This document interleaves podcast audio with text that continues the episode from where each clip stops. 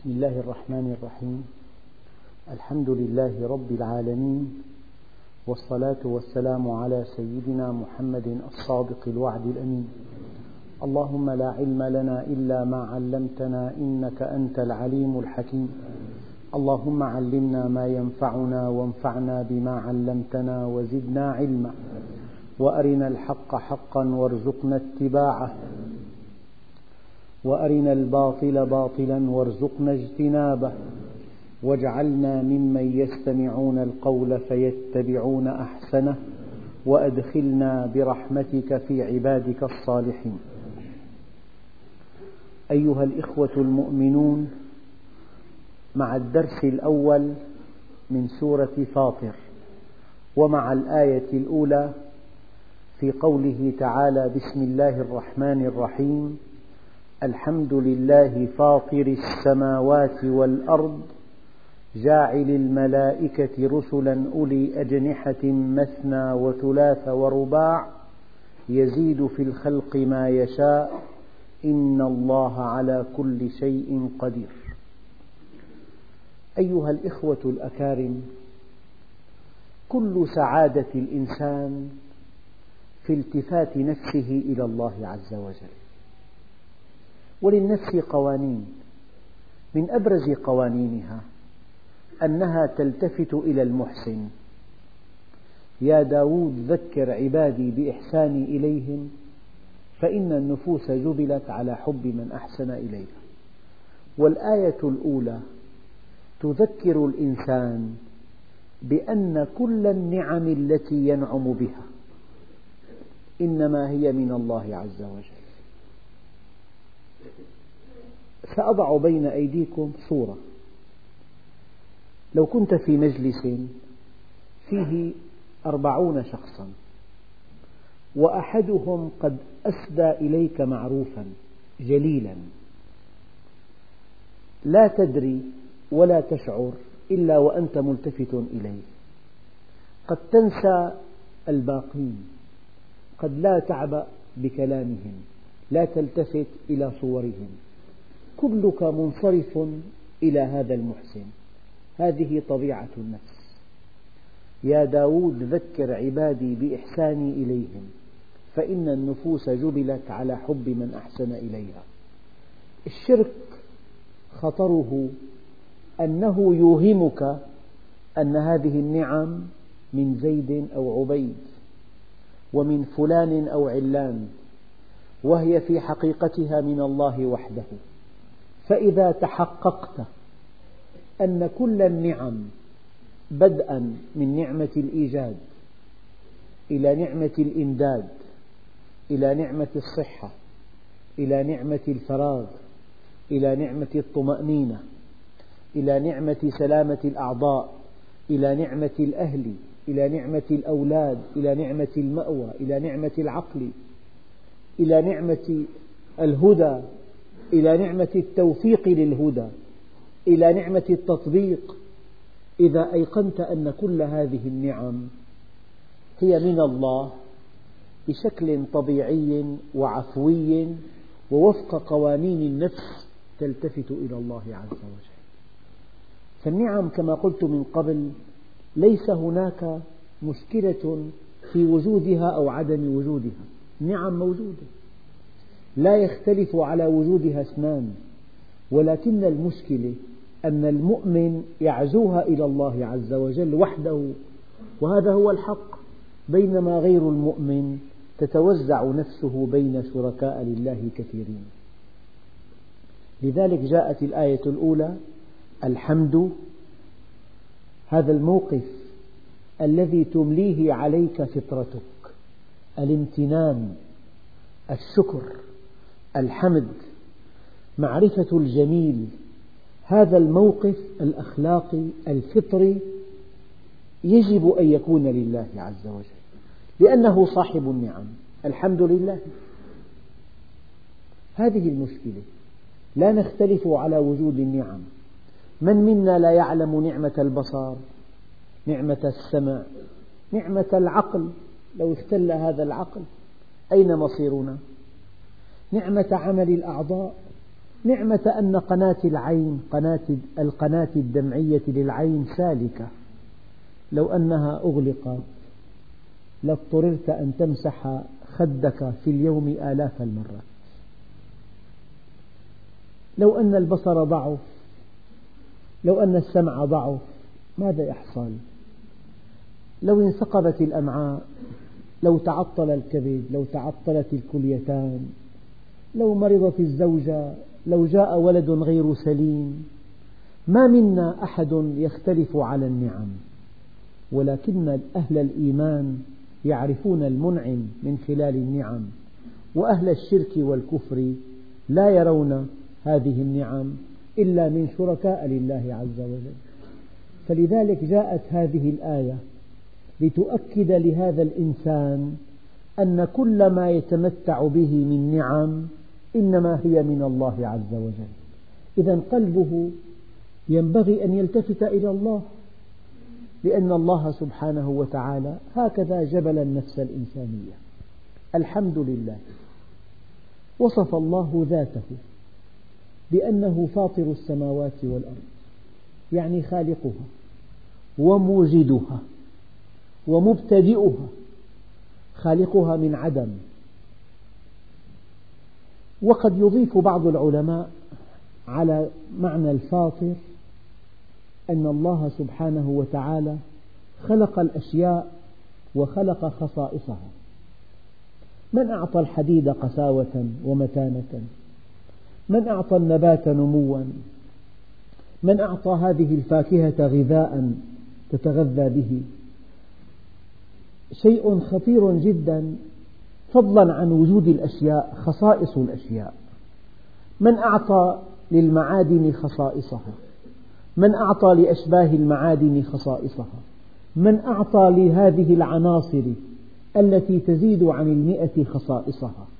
من جعل كل عنصر له درجة انصهار ودرجة آه، تجمد؟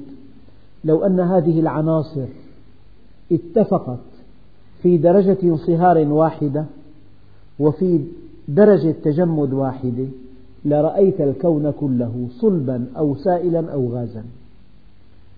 ما دام الكون فيه أشياء صلبة وأشياء سائلة وأشياء غازية فهذا من تقدير عزيز عليم حكيم خبير. فلذلك الحمد لله فاطر السماوات والأرض يعني مبدعها وخالقها وخالقها على خصائص معينة. خلق الكون بما فيه من عناصر وخلق لكل عنصر خصائصه. الطلاب يدرسون في التعليم الثانوي في الفيزياء الخصائص الفيزيائية لكل معدن والخصائص الكيميائية. هذه الخصائص من صممها؟ من صمم أن الرصاص يتمدد إذا برد؟ كيف نوفق بين المعدن القاسي وبين الحجر القاسي كيف نثبت المعدن في الحجر لولا الرصاص ينصهر بدرجة دنيا بدرجة مئة فإذا صببته في حفرة ووضعت في هذه الحفرة قطعة معدن هذا الرصاص إذا برد يتمدد. فإذا تمدد أصبح المعدن والحجر قطعة واحدة. من أعطى الرصاص خصائصه؟ من أعطى الذهب خصائصه؟ من أعطى الفضة خصائصها من أعطى كل إنسان طباعا؟ إن الإنسان خلق هلوعا إذا مسه الشر جزوعا وإذا مسه الخير منوعا. خلق الإنسان ضعيفا خلق الإنسان عجولا. من جعل هذا الحيوان أليفا؟ لماذا تقفز من عقرب صغير ولا ترتعد فرائسك من جمل كبير؟ من ذلل الجمل؟ من ذلل الأنعام؟ من ذلل القطة في البيت؟ فأرة أصغر منها تملأ البيت رعبا وقطة أكبر منها تملأ البيت أنسا من أعطى كل حيوان طباعه؟ لو أنه ركب طباع السباع في الغنم كيف نأكلها؟ كيف نرعاها؟ كيف نتعامل معها؟ لا تنسوا كلمة وذللناها لكم. الطائر مذلل. الطيور محببة. القوارض ليست محببة. مع أن للقوارض شكلا انسيابيا لكنها منفرة. من أودع في هذه الحب؟ أو الأنس وأودع في هذه النفور يضيف بعض علماء التوحيد إلى كلمة فاطر أنه خلق الأشياء وأعطاها خصائصها المادية والمعنوية. ومن هنا قول الله عز وجل فطرة الله التي فطر الناس عليها لا تبديل لخلق الله. الحمد لله فاطر السماوات والأرض. وجعل بين السماوات والأرض جعل رسلا. ينقلون أوامر السماء إلى الأرض ويرفعون أعمال العباد إلى السماء. إنهم الملائكة جاعل الملائكة رسلا بين السماء والأرض. وفي وهذه الآية أول آية وصف فيها الله عز وجل شكل الملائكة. قال أولي أجنحة مثنى وثلاث ورباع أما كلمة يزيد في الخلق ما يشاء فسرها المفسرون بأن الله سبحانه وتعالى يزيد عددها إذا شاء أو يزيد أجنحتها إذا شاء. وقد قال بعض المفسرين إن هذه الآية مطلقة.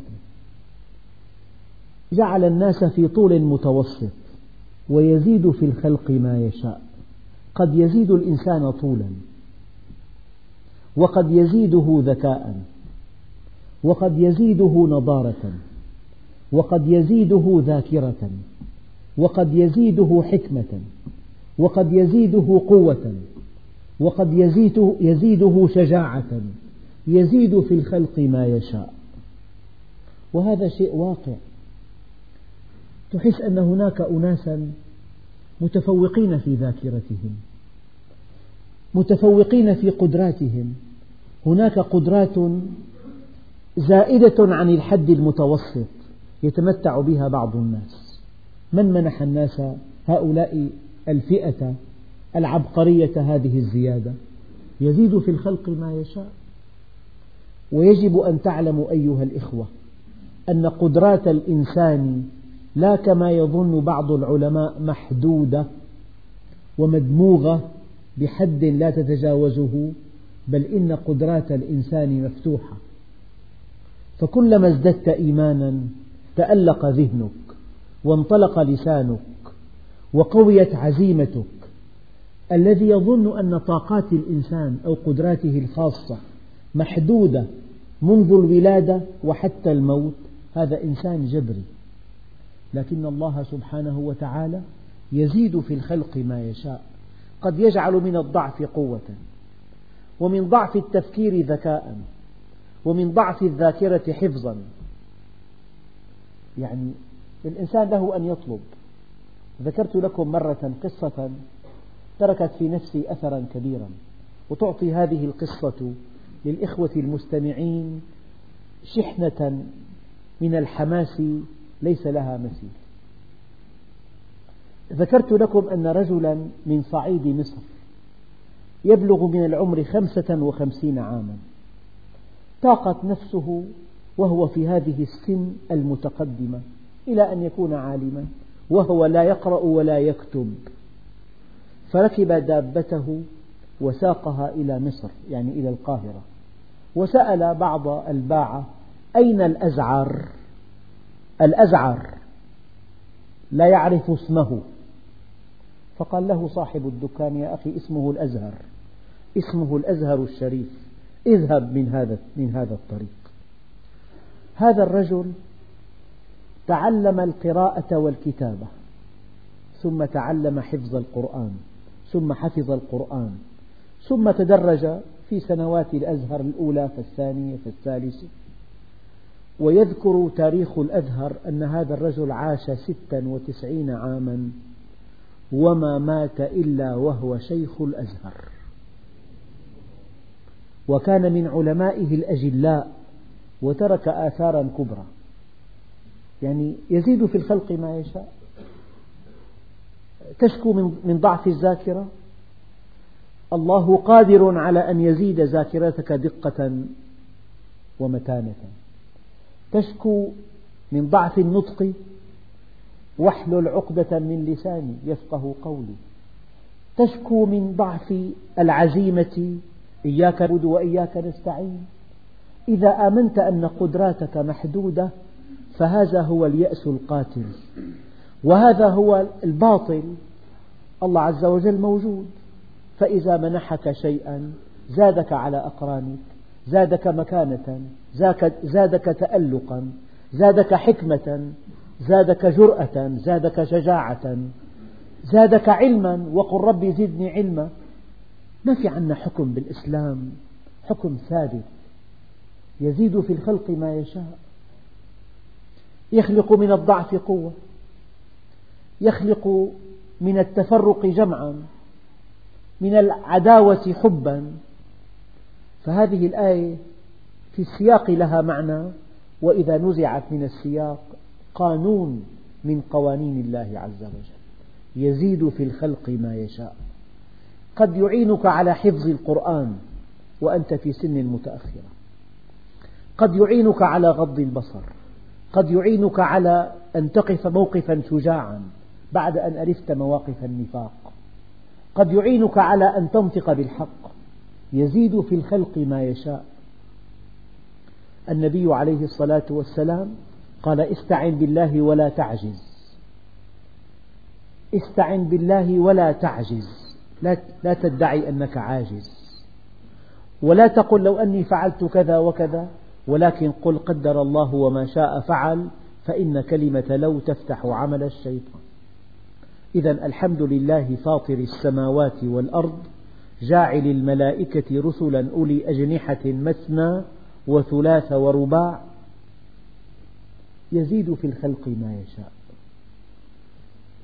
أنت تعتقد أن العلاقة لن تصلح مع أهلك. لا. يزيد هذه العلاقة حبا ومتانة وودا وإخلاصا إذا استقمت على أمر الله. تعتقد أنت أن هذا المحل طاقته محدودة لا يكفي لأسرتين. يزيد في الخلق ما يشاء. قد يجعل الناس تهفو إلى هذا المحل. يعني هذه الآية تبث التفاؤل تبث الثقة بالله عز وجل. أي شيء خلقه من قدرته أن يزيده. يزداد علمك. والله قادر عن أن يزيدك على أن يزيدك مالا. إذا كنت ترى أن دخلك محدود ولا أمل لك بالزواج هذا يأس. يزيد في الخلق ما يشاء. هو الخلاق العليم هو الرزاق الكريم هو الفعال لما يريد هو الغفور الودود ذو العرش المجيد. هو كل شيء. يعني أرادت هذه السورة بل أراد الله عز وجل من خلال هذه الآيات أن يلفتك إليه. يعني يا عبدي أنا المحسن. أنا صاحب كل النعم. التفت إلي دع السوى. الحمد لله فاطر السماوات والأرض. جاعل الملائكة رسلا أولي أجنحة مثنى وثلاث ورباع. يزيد في الخلق ما يشاء. إن الله على كل شيء قدير. يعني قدرته تتعلق بكل ممكن تتعلق بكل شيء يعني قادر على أن ينهي هذا الورم الخبيث بلا دواء. وهناك آلاف الحالات. واسألوا الأطباء. ورم خبيث. قادر على أن يشفيك منه تماما. لأن الله على كل شيء قدير. قدرته تتعلق بكل شيء. ما في شيء يمكن أن تقول هذا لا يكون. لا يكون. قدرته تتعلق بكل شيء مهما بدا لك عظيما. إن الله على كل شيء قدير. هذا معنى قوله تعالى الذي خلقني فهو يهدين والذي يطعمني ويسقين وإذا مرضت فهو يشفين والذي هو يميتني ثم يحيين. والذي أطمع أن يغفر لي خطيئتي يوم الدين. ما يفتح الله للناس من رحمة فلا ممسك لها. ما يفتح الله للناس من رحمة فلا ممسك لها. وما يمسك فلا مرسل له من بعده وهو العزيز الحكيم.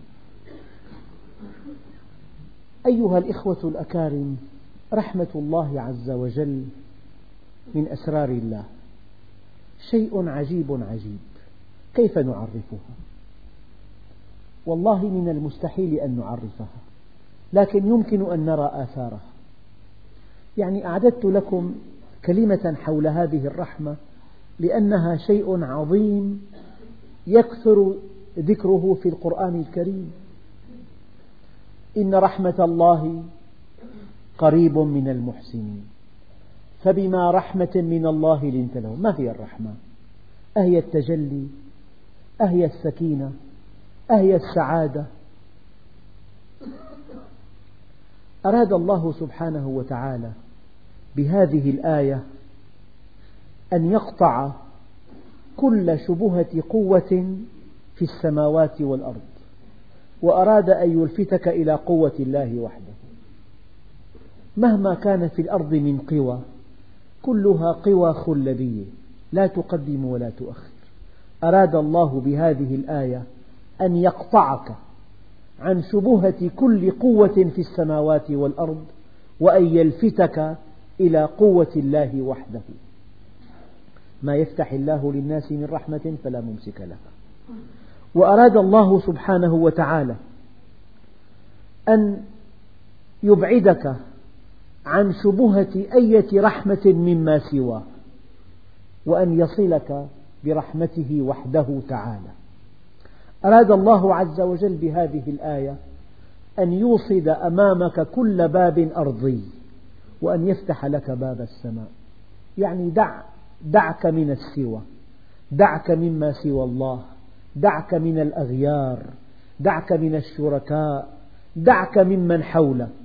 ما يفتح الله للناس من رحمة فلا ممسك لها وما يمسك فلا مرسل له من بعده.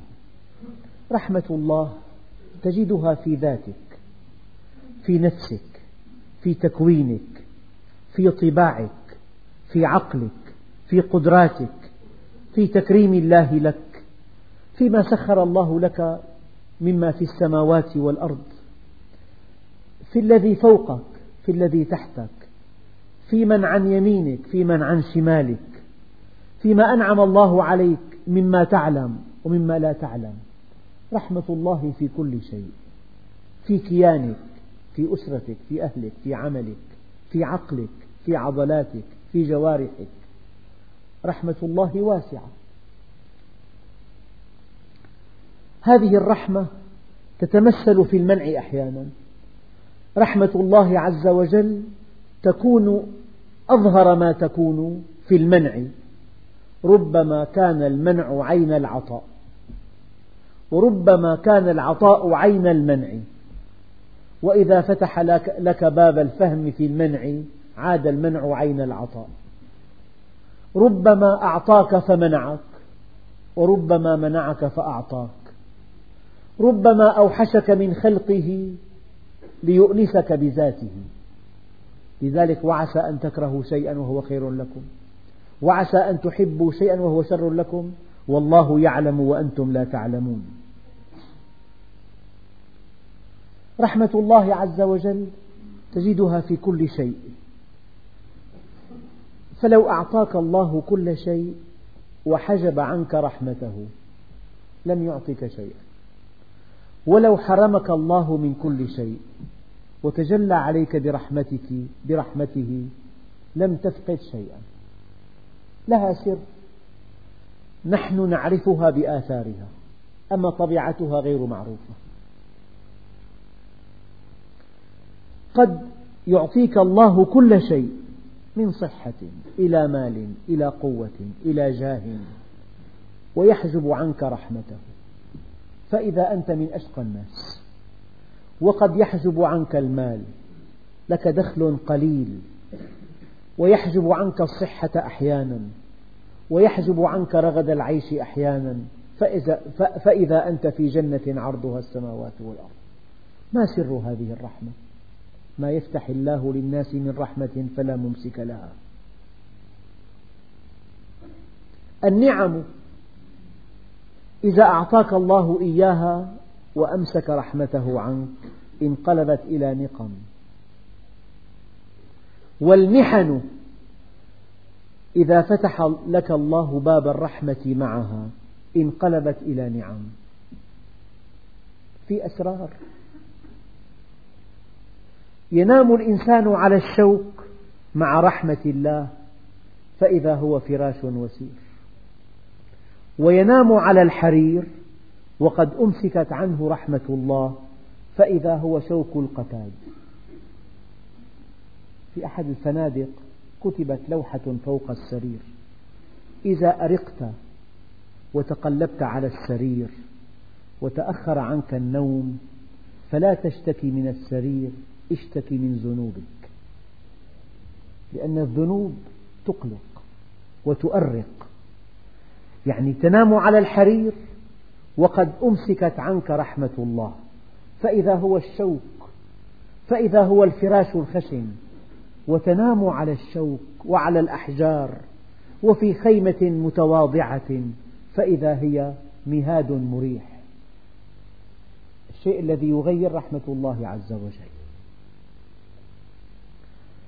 تعالج أعسر الأمور مع رحمة الله فإذا الأمور كلها سهلة هينة. وتعالج أيسر الأمور وقد تخلت عنك رحمة الله فإذا هي مشقة وعسر لذلك النبي الكريم كان يقول اللهم إني أعوذ بك مما أهتم له ومما لا أهتم له. شيء سخيف جدا يقلب حياتك جحيما. وقد تمر بأعظم الأهوال ورحمة الله معك فإذا هي سهلة. هذه الآية دقيقة جدا. ما يفتح الله للناس من رحمة فلا ممسك له. تخوض أشد المخاوف والأخطار مع رحمة الله فإذا أنت في أمن وسلام. وتعبر بدون رحمة الله المناهج والمسالك فإذا هي الهوالك. في الطريق الواضح المضاء في رابعة النهار ولك مركبة من أحدث المركبات. تقع مشكلة تقضي على معظم ركابها. وقد تمر بأهوال شديدة وبطرق وعرة. ومع ذلك سلامة وراحة. الأصل أن تنال رحمة الله عز وجل. وإن رحمة الله قريب من المحسنين. لا ضيق مع رحمة الله. إنما الضيق في إمساكها. كل أنواع الضيق مع رحمة الله تغدو يسرا وسعادة. ولا ضيق ولو كان صاحبها في غياهب السجن. اسأل إنسان فقد حريته عشر أعوام إذا كان مع الله عز وجل وفي رحمة الله عز وجل يقول لك قطعة من الجنة وهو لا يكذب ولا يبالغ. وإنسان يتقلب في أفخر البيوت إذا كان الله ليس راضيا عنه هو من أشقى الأشقياء. لا يتسع عليك مكان مع إمساك الرحمة ولو تقلبت في أعطاف النعيم ومراتع الرخاء. وأنت في أعطاف النعيم ومراتع الرخاء إذا غابت عنك رحمة الله عز وجل فإذا المكان جحيم لا يطاق. وإذا النعيم شقاء وإذا النعم نقما. لو دخلت إلى قلب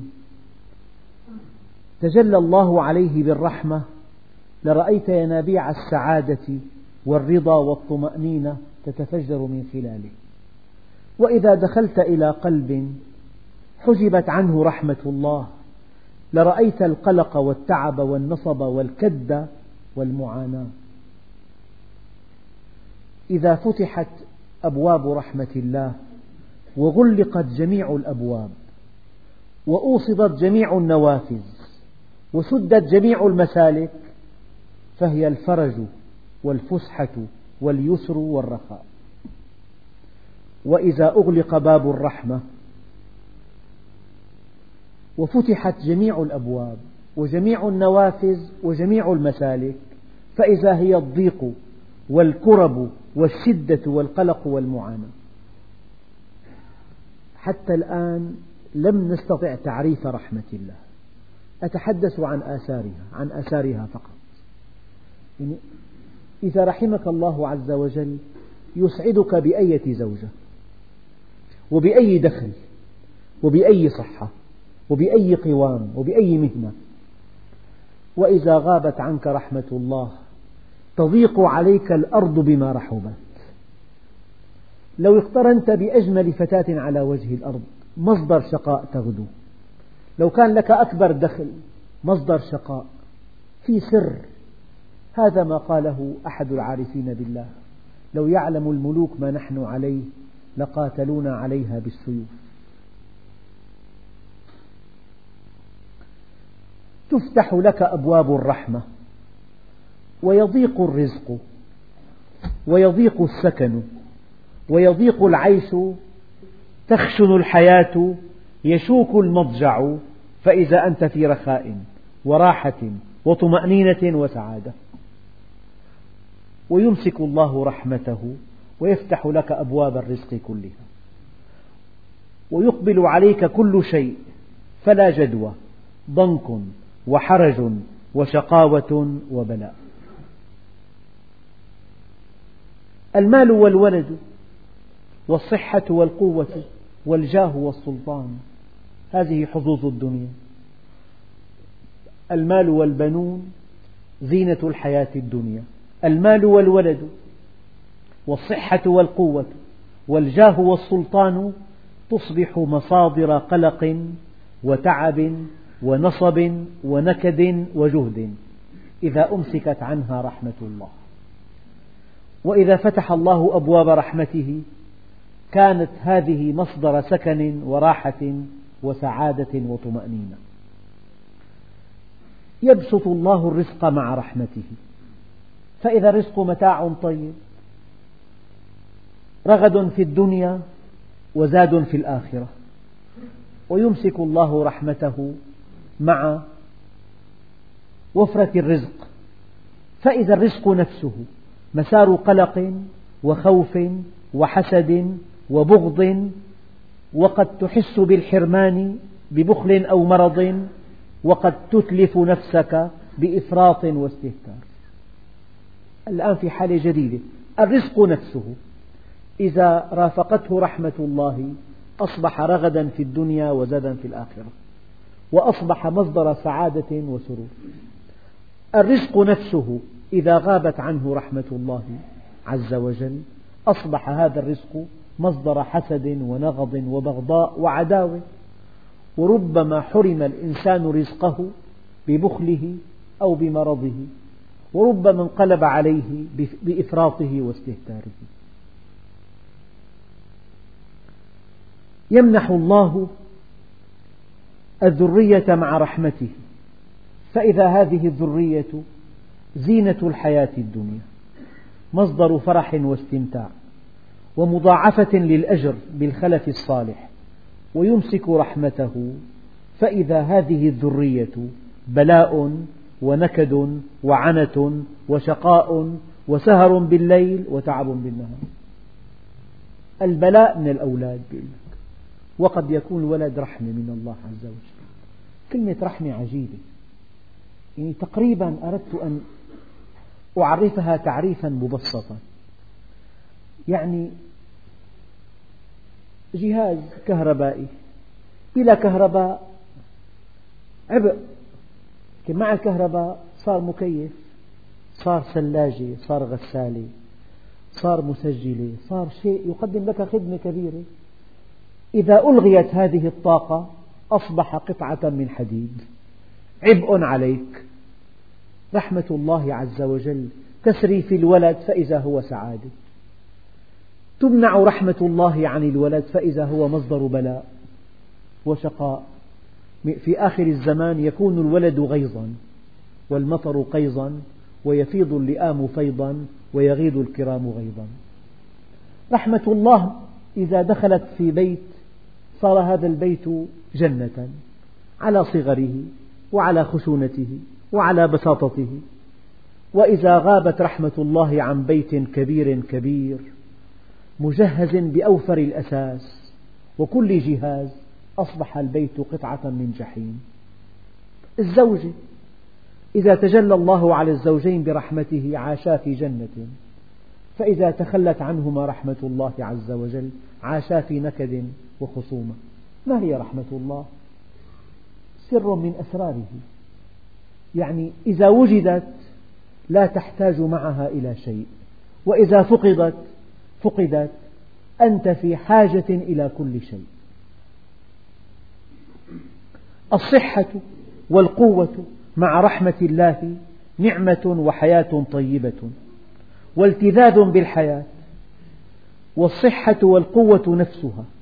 إذا حجبت عنها رحمة الله عز وجل أصبحت بلاء يسلطه الله فينفق صاحب الصحة والقوة صحته وقوته فيما يحطم جسمه ويفسد روحه ويذخر السوء ليوم الحساب. يعني هذه القوة هذه الصحة. إما أن تشيع فيها تشيع فيها رحمة الله عز وجل فإذا, هو فإذا هي موظفة للدنيا والآخرة وإذا غابت عنها رحمة الله أصبحت هذه الصحة وتلك القوة مصدر شقاء وتعاسة وعذاب في الآخرة. يعطي الله القوة مع رحمته فإذا هذه القوة أداة إصلاح ومصدر أمن ووسيلة لادخار العمل الصالح في الآخرة. ويمسك الله رحمته مع هذه القوة والجاه فإذا هذا الجاه يصبح أداة للطغيان والعدوان والاستكبار ولعذاب النار في يوم القيامة. يعني لعل في هذه الأمثلة ما يكفي رحمة الله شيء عجيب. إذا سرت في أي شيء جعلته جنة وإذا غابت عن أي شيء مهما كان عظيما جعلته جحيما. لذلك لما ربنا عز وجل قال ورحمة ربك خير مما يجمعون النبي عليه الصلاة والسلام ماذا آتاه الله؟ آتاه رحمة من عنده. أبيت عند ربي يطعمني ويسقيني لي ساعة مع ربي لا يسعني فيها نبي مرسل ولا ملك مقرب. فلو شاهدت عيناك من حسننا الذي رأوه لما وليت عنا لغيرنا. ولو سمعت أذناك حسن خطابنا خلعت عنك ثياب العجب وجئتنا. ولو ذقت من طعم المحبة ذرة عذرت الذي أضحى قتيلا بحبنا. ولو نسمت من قربنا لك نسمة لمت غريبا واشتياقا لقربنا. هذه رحمة الله. الشيء الذي يعني لا يصدق أنها قريبة من كل محسن. في متناول أيديكم جميعا. يكفيكم توبة نصوح وعمل صالح لوجه الله. فإذا أنت تتعرض لهذه الرحمة. يكفيك أن تخلص لله عز وجل أن تعقد صلحا معه أن تتوب توبة نصوحة أن تلتفت إليه أن تؤدي صلواتك بخشوع. يكفيك ذلك. فإذا قلبك غني وإذا قلبك مطمئن وإذا أنت تستمتع بأكلة خشنة أضعاف ما يستمتعه أصحاب الأموال الطائلة بأفخر الولائم. تستمتع بهذا البيت وأولادك وأهلك أضعاف ما يستمتعه أولو الحول والطول وقد اختاروا أرقى الزوجات وعندهم أنجب الأولاد. هذه رحمة الله يجب أن نبحث عنها. كانوا قليلا من الليل ما يهجعون وبالأسحار هم يستغفرون وفي أموالهم حق معلوم للسائل والمحروم. أيها الإخوة الأكارم ما يفتح الله للناس من رحمة يعني ممكن نضع إنسان بصحراء والله عز وجل يتجلى عليه برحمته فهو من أسعد الناس. وأن نضع إنسان في أفخر بيت ونطعمه أطيب الطعام. ومع ذلك يقول لك كاد قلبي يعصر ضاقت نفسي. هذا معنى قول الله عز وجل وضاقت عليهم الأرض بما رحبت وظنوا أن لا ملجأ من الله إلا إليه. هؤلاء الثلاثة الذين خلفوا تخلفوا عن الجهاد وقاطعهم النبي صلى الله عليه وسلم مع أصحابه الكرام. ضاقت عليهم الأرض بما رحبت. وقد تقف أمام الموت. تقول مرحبا بلقاء الله عز وجل. وكربتاه يا أبتي قال لا كرب على أبيك بعد اليوم. غدا نلقى الأحبة محمدا وصحبة. سيدنا النبي عليه الصلاة والسلام افتقد أحد أصحابه بعد أحد بعد معركة أحد فسأل عنه فكلف رجلا أن يبحث عنه. ذهب إلى ساحة المعركة فإذا هذا الصحابي الجليل على وشك الموت في النزع الأخير. فقال هذا الصحابي أميت أنت أم حي؟ قال بل أنا مع الأموات. أما اسمع أيها الأخ ما قال هذا الصحابي وهو في النزع الأخير. قال أبلغ رسول الله مني السلام. وأبلغ أصحابه مني السلام. وقل له جزاك الله خير ما جزى نبيا عن أمته. وقل لأصحابه لا عذر لكم عند الله. إذا خلص إلى نبيكم وفيكم عين تطرف. أنا أتصور أن هذا الصحابي كان في قمة سعادته وهو, وهو في النزع الأخير. وسأل الإنسان أطباء القلب عن حالات الوفاة التي يشاهدونها كل يوم. لطم للوجوه وصراخ بالويل وبكاء وسلوك طفلي من شدة الخوف من الموت. ما, هذا ما هذه الرحمة؟ تواجه بها الموت فهو كأطيب ما يكون. وتواجه من دون هذه الرحمة لذائذ الحياة فإذا هي شقاء في شقاء. ما يفتح الله للناس من رحمة فلا ممسك لها. وما يمسك يكفي أن يكون الإنسان في غضب الله. خذ المال وخذ الجاه وخذ الصحة واركب المركبات وطر في السماوات وغص في أعماق البحار وتنقل من بيت إلى بيت ومن منتجع إلى منتجع ومن بلد إلى بلد. ومع كل ذلك فهو في شقاء. أيها الإخوة الأكارم البطولة أن تستحق رحمة الله. إذا جاءتك رحمة الله جاءك كل شيء. وما فقدت شيئا. وما فاتك شيء ولا تندم على شيء. وإذا غابت عنك رحمة الله ما نلت شيئا ولا حصلت شيئا وفاتك كل شيء. ما يفتح الله للناس من رحمة فلا ممسك لها وما يمسك فلا مرسل له من بعده وهو العزيز الحكيم. إن رحمة الله قريب من المحسنين. يا أيها الإخوة كل هالوصف هذا والثمن بسيط. والله الذي لا إله إلا هو. ثمن هذه الرحمة في أيديكم جميعا. في أيديكم. يكفي أن تستقيم على أمر الله. غض بصرك عن محارم الله. اضبط لسانك. اضبط أذنك. أنفق من مالك. صل والناس نيام. اقرأ القرآن وانتهى الأمر. تشعر بهذه الرحمة. إن لم تقل أنا أسعد الناس فهذا الدين باطل. يجب أن تقول في أي ظرف.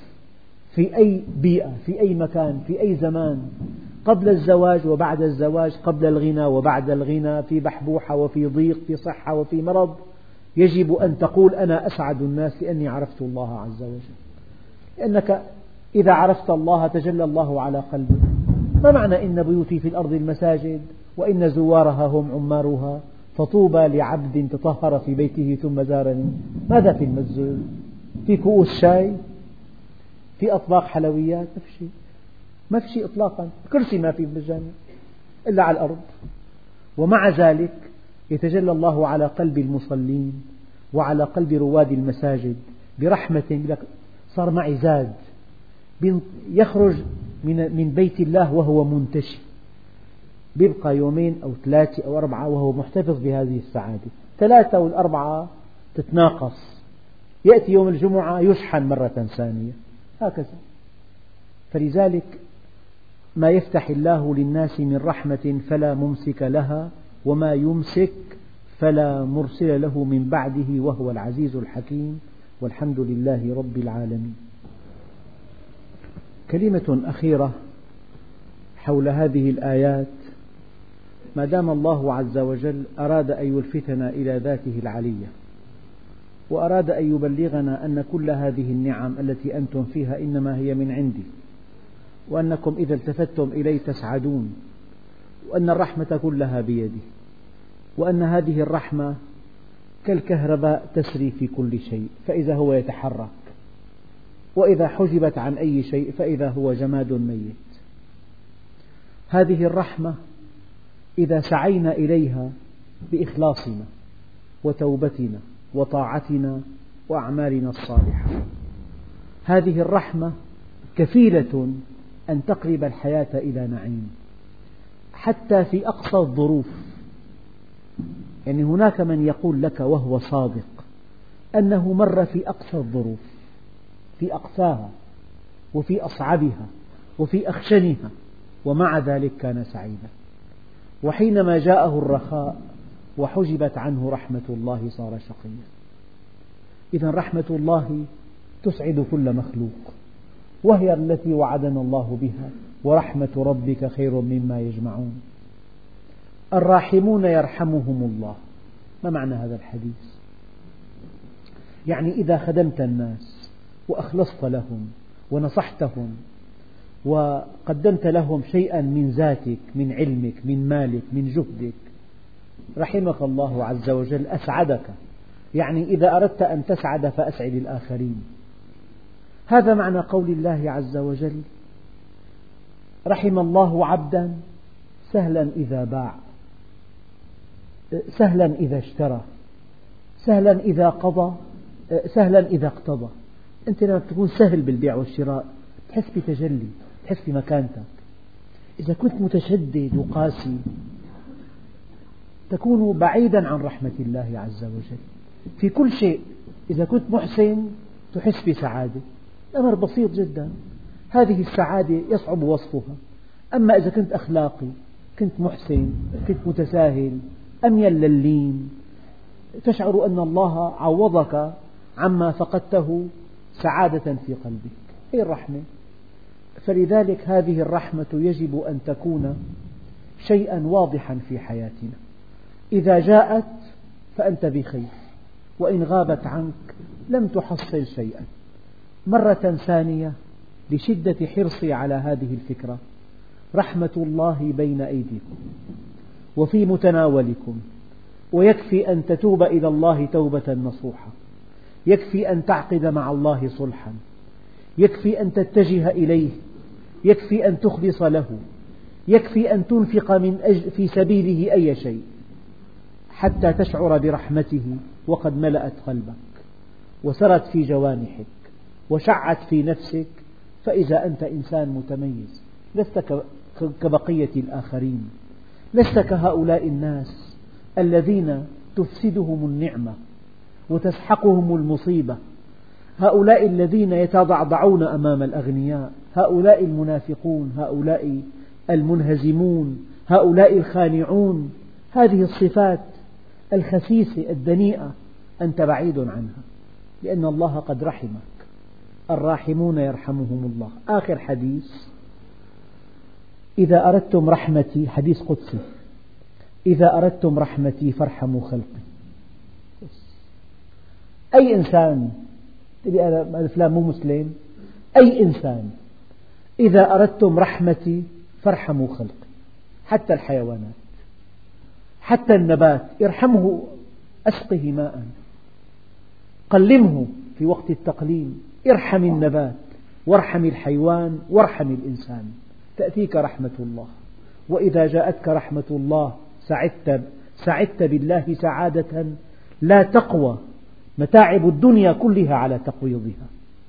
وإذا حرمك الله هذه السعادة لا تستطيع نعم الدنيا كلها أن تسعدك.